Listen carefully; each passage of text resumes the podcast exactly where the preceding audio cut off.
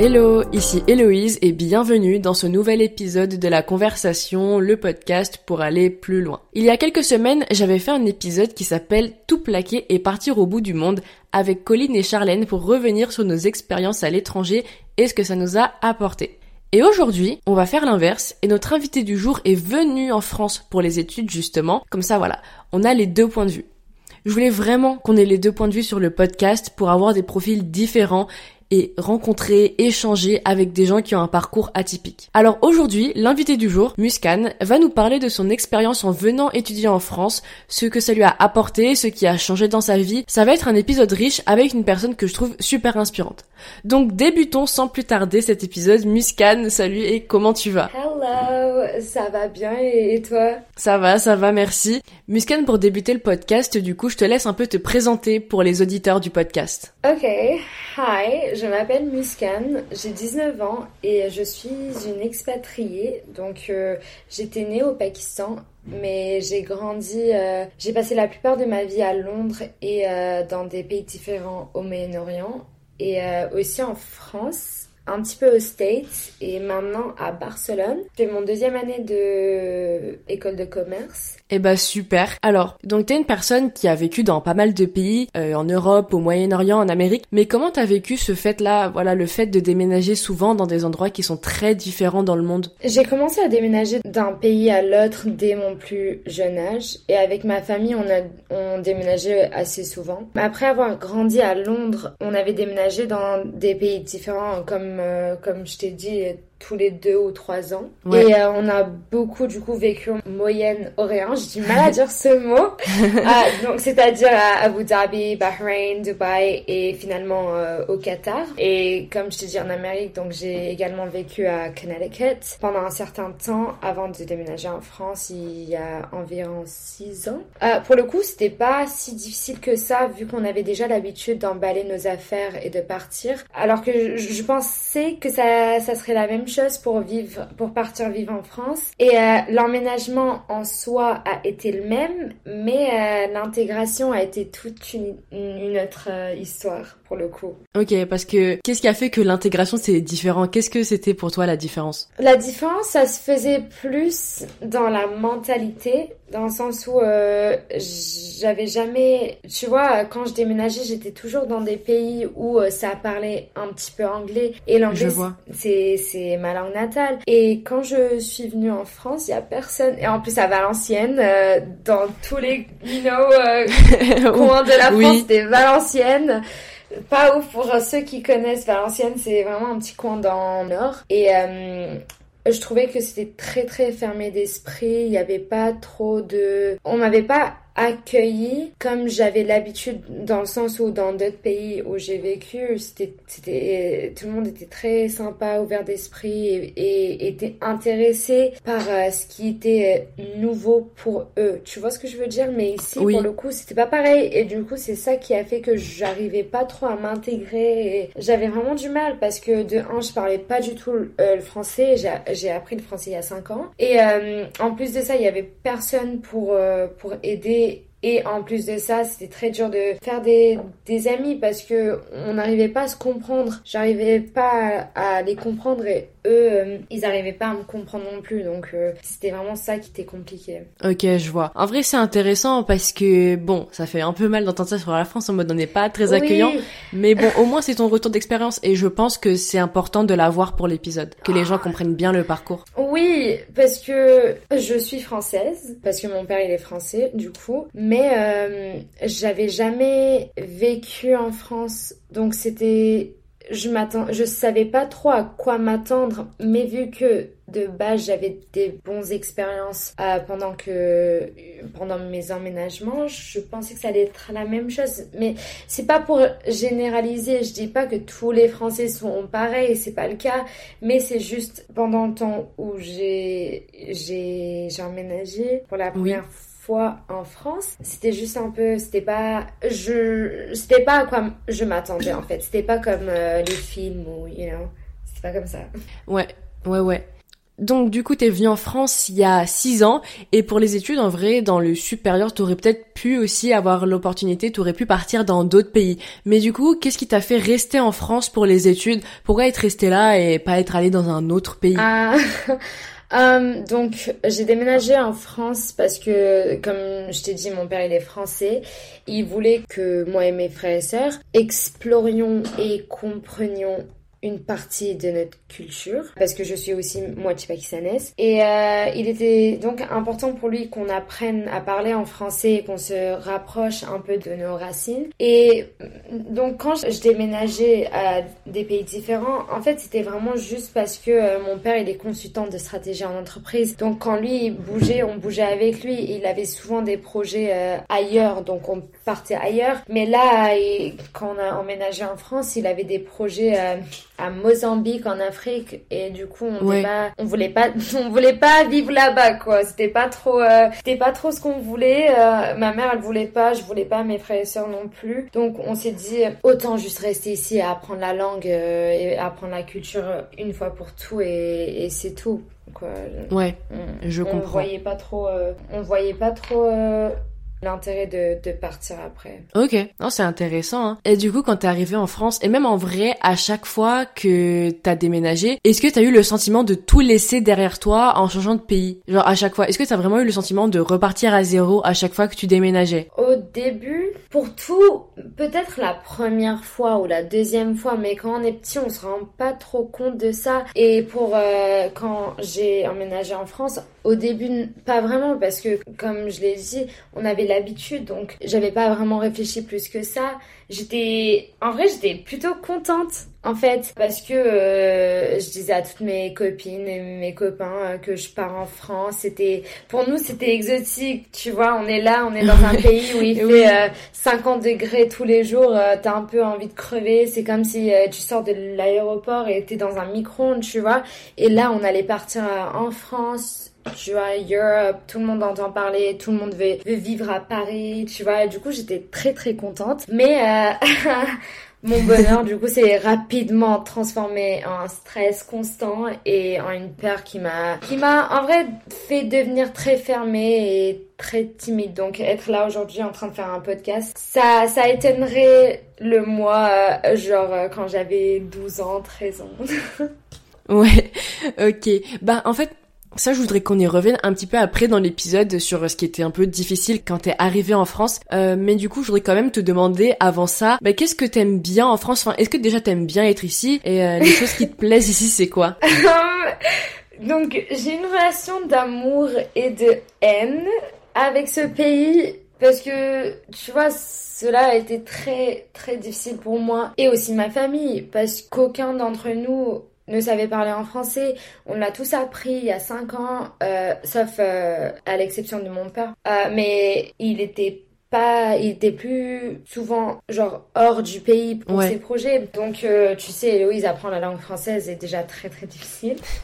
Et il n'y avait pas beaucoup de personnes prêtes à nous aider. Et je me souviens qu'il y avait des moments où j'appelais mon père et j'étais juste en train de pleurer au téléphone en lui disant que je n'arrivais plus à faire... Euh, non, c'était... En fait, je viens d'y penser en plus. Mais c'était vraiment des moments trop... Euh, c'était pas ouf. Donc quand on me demande si j'aime bien la France ou pas c'est pas c'est pas vraiment la France en elle-même mais juste ce que j'ai vécu. Parce que quand t'as 13 ans et tu passes 2 heures 3 heures à, avec ton père au téléphone parce que tu comprends pas tu comprends pas tu comprends pas. Pour toi c'est c'est du chinois tu vois.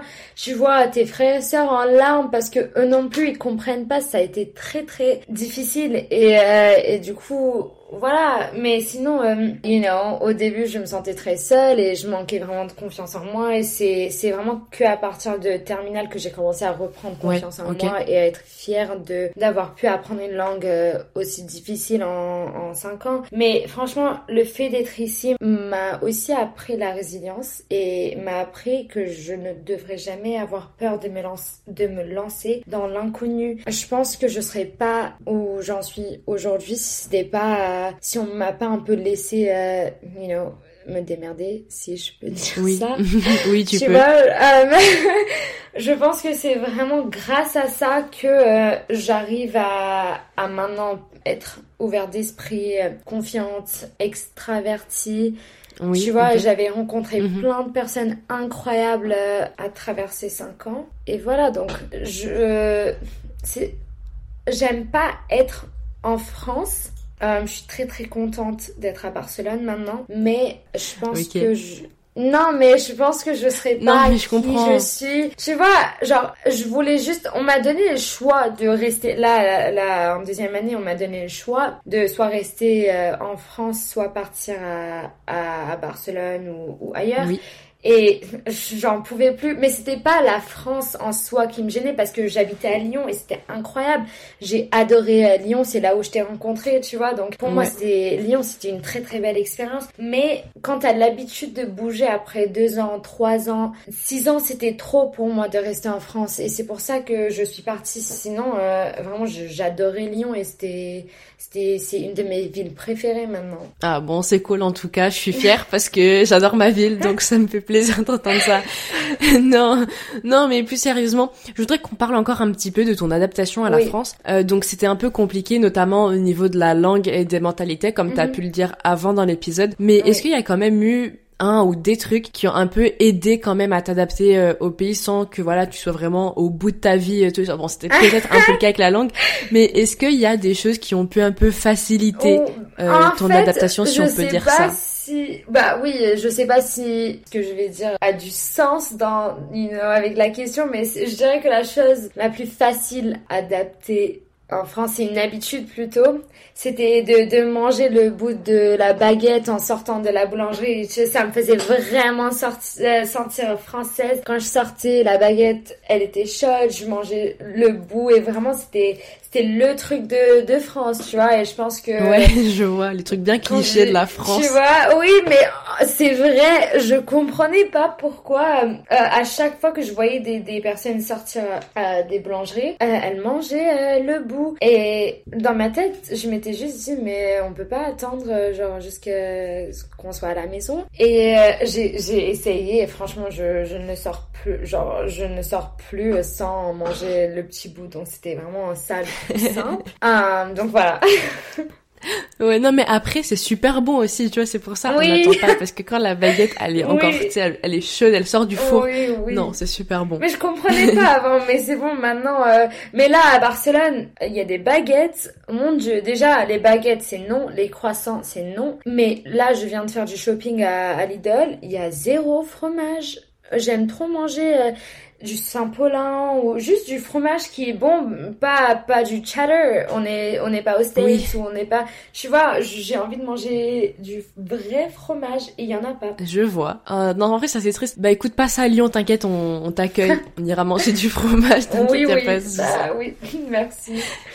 Non, il y a pas de souci. Donc, on arrive du coup à la question que je voulais qu'on aborde, qui est, bah, quel est le point le plus difficile? C'était quoi le plus difficile quand t'es arrivé en France? T'as parlé de la langue, de la mentalité. Est-ce qu'il y avait d'autres choses qui ont fait que c'était un peu compliqué de s'adapter à ce nouveau pays? À part ça, parce que pour moi le plus difficile du coup a, été d'essayer de m'intégrer comme euh, je t'ai dit, euh, vu que c'était déjà assez difficile avec la langue. Mais franchement non, je pense que c'est vraiment juste la langue, l'intégration et, et le changement de mentalité, de la mentalité de Londres, Moyen-Orient, etc. à la mentalité de, je dirais pas Europe parce que c'est pas la même mentalité. Avant sûr. euh, le Brexit, tu vois, à Londres c'était Europe, donc euh, non, c'est c'est pas la même chose. Mais euh, je pense qu'il y a une certaine façon de penser ici en France que seules les personnes qui ont grandi ici peuvent comprendre. Et en tant qu'étrangère, il était vraiment difficile de s'y habituer. C'est pas ça, je ne dis, je le dis avec euh, aucune connotation euh, péjorative derrière. Tu vois, Oui, je comprends, Il y a pas, il y a, il y a rien de négatif dans ce que je dis. C'est juste, je pense vraiment que quand t'es en France, c'est très, c'est spécial, c'est très euh, spécifique. Ouais. de France de d'avoir une certaine mentalité pas partout mais il y a une certaine mentalité française que euh, que seules euh, vraiment les, les les les personnes qui ont du coup grandi ici peuvent peuvent vraiment Je vois. Mhm. Je vois, je vois, je vois. Et euh, donc, qu'est-ce qui t'a marqué en vrai quand t'es arrivé en France? C'est quoi, genre un truc euh, que t'as remarqué direct, ça t'a, je sais pas, impacté un peu quand t'es arrivé ici en France? Enfin, Du coup, Euh, bon, t'es plus ici, mais t'as compris l'idée. Oui, oui, oui. Mais oui. Bah tout d'abord, c'est le fait que l'école soit gratuite. Ça, j'étais pas prête. Je j'étais pas du C'est tout au génial, de ça. ça. C'est ça, c'est vraiment oui, c'est incroyable. Comparé euh, au Qatar où tu devais payer des blindes pour euh, juste je sais Aller à pas l'école? français. Oui, euh, pour euh, genre middle school, tu vois. Ah, pour le euh, collège, ouais. ah oui, voilà, pardon, le collège. Pour le collège, mais euh, euh, aussi que dans les pays où je vivais auparavant, on commençait souvent vers 8h du matin et on terminait à 13h45 ou 14h15 max. Mais ici, à Ouais. l'âge de 12 ans, tu fais 8h, 18h30 tous les jours et ça... euh, je j'arrivais pas à comprendre. Pour moi, c'était un peu, c'était très extraordinaire dans un sens bizarre. J'arrivais pas à comprendre pourquoi euh, ah, mon comprend. petit frère là de, de 12 ans, il fait 8h, 18h30 tous les jours, euh, alors qu'il a 12 ans, il a, il a rien à faire à être en en cours pendant aussi longtemps. Et donc, je trouvais qu'on avait euh, pas trop le temps de, de faire euh, les activités extrascolaires, alors que quand tu termines à 14h15, là, tu fais ce que tu as envie de faire. Tu peux faire, là, je faisais de la natation, des sports, du tennis. Euh, tu vois, Zumba des fois, euh, juste pour euh, me détendre un peu. Et mais là, j'arrivais pas trop à, j'arrivais pas trop à jongler tout ça, donc j'ai Mm. un peu lâché, voilà. Mais euh, les heures de cours, du coup, m'ont vraiment marqué, mais aussi le fait que l'heure du goûter est réellement prise au sérieux. Mais C'est évidemment. sacré ici. non, mais c'est Oui. sacré ici. C'est Évidemment. vraiment, ça m'a étonnée. Je, je mangeais matin, midi et soir et c'était tout. Il n'y avait pas de entre midi et soir. Et ici, tout le monde, euh, tu sors de l'école à 16h, des fois à 16h, à 16h30. T'es, t'es là, euh, genre, tu, il faut que tu fasses le goûter, même entre deux quand t'es dans le cours des récréations là, tout le monde avait son petit truc de, de lait au chocolat, croissant et euh, c'était c'était vraiment euh, il, il fallait que tu fasses un goûter pour que euh, vraiment tu te blend avec le la Oui. foule, tu vois. Je vois. Par contre, je sais pas dans quelle école t'étais parce que j'ai jamais vu des gens qui se baladaient avec des croissants dans la cour. J'étais dans une école euh, dans un collège privé et il Bah, moi aussi, vraiment mais j'ai jamais vu ça. Mais si, à Valenciennes, en tout cas, il y avait des stands de croissants pendant euh, la récré. Genre, euh, en fait, ils vendaient des croissants euh, pendant la récré ou des fois des crêpes. Incroyable. C'était, bah, c'était la seule chose incroyable de ce collège. Genre, euh, crois pas. Ok, mais oh non, en vrai c'est intéressant, bah t'as de la chance, moi j'ai jamais eu ça. Donc c'est cool en vrai quand même. Ok, ma prochaine question, du coup, Muskan, Oui. ça va être, est-ce que tu penses que ça t'a aidé, que ce soit dans ta vie perso, ta vie pro, ta vie scolaire, est-ce que ça t'a aidé de partir étudier dans un autre pays que ce que tu connaissais et même en vrai de manière générale de déménager euh, assez souvent de déménager assez souvent. Pour le coup, Londres et Moyen-Orient, c'était très Londres. Voilà, j'étais petite, donc j'avais fait ce que j'avais à faire et c'est tout. Quand j'avais déménagé au Moyen-Orient, quand je faisais euh, Dubaï, Abu Dhabi, Bahreïn et, et Qatar, c'était à peu près la même chose. On va pas se mentir, il n'y avait pas de gros changements Oui, au niveau je euh, mentalité, etc. Donc c'était la même chose pour moi. C'était vraiment juste venir en France. Donc euh, donc oui, dans l'ensemble, je pense que le fait d'avoir déménagé dans un pays où je venais de temps en temps, tu vois, juste pour regarder, je sais pas, Oggy les cafards et boire de l'oasis, ça m'a Oui. vraiment aidé à me forger un caractère euh, fort et à à améliorer de plus mes compétences en matière euh, de communication interculturelle. Ouais. Et du coup, j'ai pu aussi apprendre une autre langue, ce qui est toujours un plus. Et Ah c'est sûr, hein. Très très reconnaissante de, de, de, de la chance que j'ai parce que c'est une chance de pouvoir euh, déménager autant et de, vrai. d'avoir l'opportunité d'apprendre autant de, de langages et euh, donc vraiment c'est je, je suis très très reconnaissante de ça Ok, bah trop cool, trop cool. Est-ce que t'as une anecdote à nous partager de la France. J'en ai plein. Coup, hein. Vas-y, bah dis ce que tu veux partager, écoute. Hein. Ok, um, c'est drôle parce qu'au début de mon apprentissage français, j'avais beaucoup de mal, et j'en j'en ai toujours, j'ai beaucoup de mal euh, avec les le et la et les Mhm. une et un. Alors euh, quand j'entrais dans une boulangerie et que je voyais la longue file d'attente des Français affamés qui voulaient juste manger leur baguette, et genre je devenais très très souvent euh, très anxieuse et je n'arrivais pas à me souvenir des articles Oh non. indéfinis, je crois, tu vois, correct. Et je disais à chaque fois deux pour me faciliter la tâche. Et je finissais toujours par rentrer chez moi avec le double de tout son- euh, de tout ce que j'avais besoin. Et ma mère elle me disait à chaque fois mais t'es en train de gâcher. Genre tu gâches de l'argent. Pourquoi pourquoi tu genre Tu achètes deux à dis, chaque fois. ah, tu vois genre je rentrais avec deux cookies deux baguettes deux de tout deux tartes alors qu'on avait vraiment même pas besoin de de une quoi tu vois genre ah je sais pas si c'est une ou un. je sais pas j'arrive toujours pas dis juste deux pour euh, pour voilà sortir et comme ça tout le monde est content et et voilà donc comme ça je sors vivante quoi Voilà, au moins il y a pas de souci. Au moins t'es sûr d'avoir à manger, t'as fait des stocks. oui voilà tu vois oui c'est ça important. le stock de cookies euh, mais c'était vraiment des fois euh, essentiel en plus.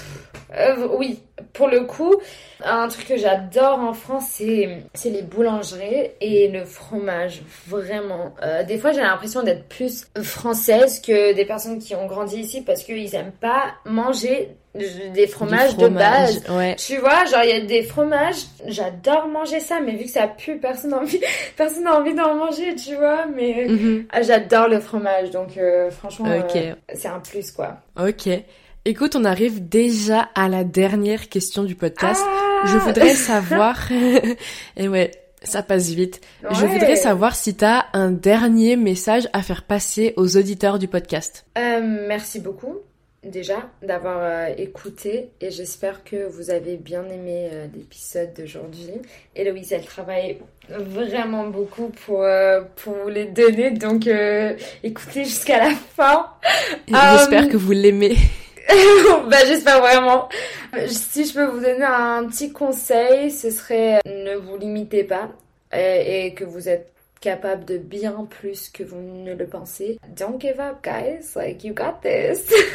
Oui, évidemment. C'est un message très important, donc notez-le bien, notez-le bien.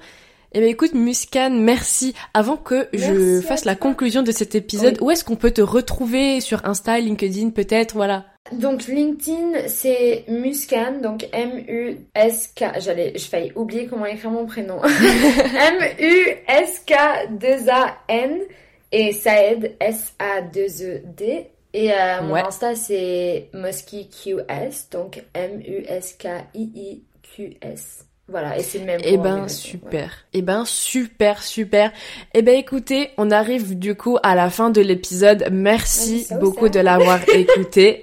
Non, ça va aller. Mais merci beaucoup bien. de l'avoir écouté. Ça m'a vraiment plu de faire cet épisode. Il était vraiment Oui, cool. J'ai beaucoup aimé. oui, pareil. Merci beaucoup Donc- de m'avoir invité et d'avoir pensé à moi, Héloïse. Non, il y a pas de souci, ça fait plaisir. Écoutez, du coup, si vous avez aimé cet épisode, je vous laisserai me faire un petit retour, que ce soit sur votre plateforme d'écoute ou alors sur mon Insta. Vous pouvez aussi mettre 5 étoiles si vous voulez soutenir le podcast et continuer à avoir des super épisodes comme celui-là. Je vous laisse évidemment aller follow Muscan sur Insta et LinkedIn. Je mettrai les liens vers ses comptes dans la description de l'épisode. Aussi, venez me suivre sur Insta. Pareil, tous les liens vers mes comptes, que ce soit Insta, LinkedIn, TikTok, tout est dans la description de l'épisode. On arrive à la fin de l'épisode. Vous avez écouté Héloïse et Muscan. C'était la conversation et à très bientôt. Bye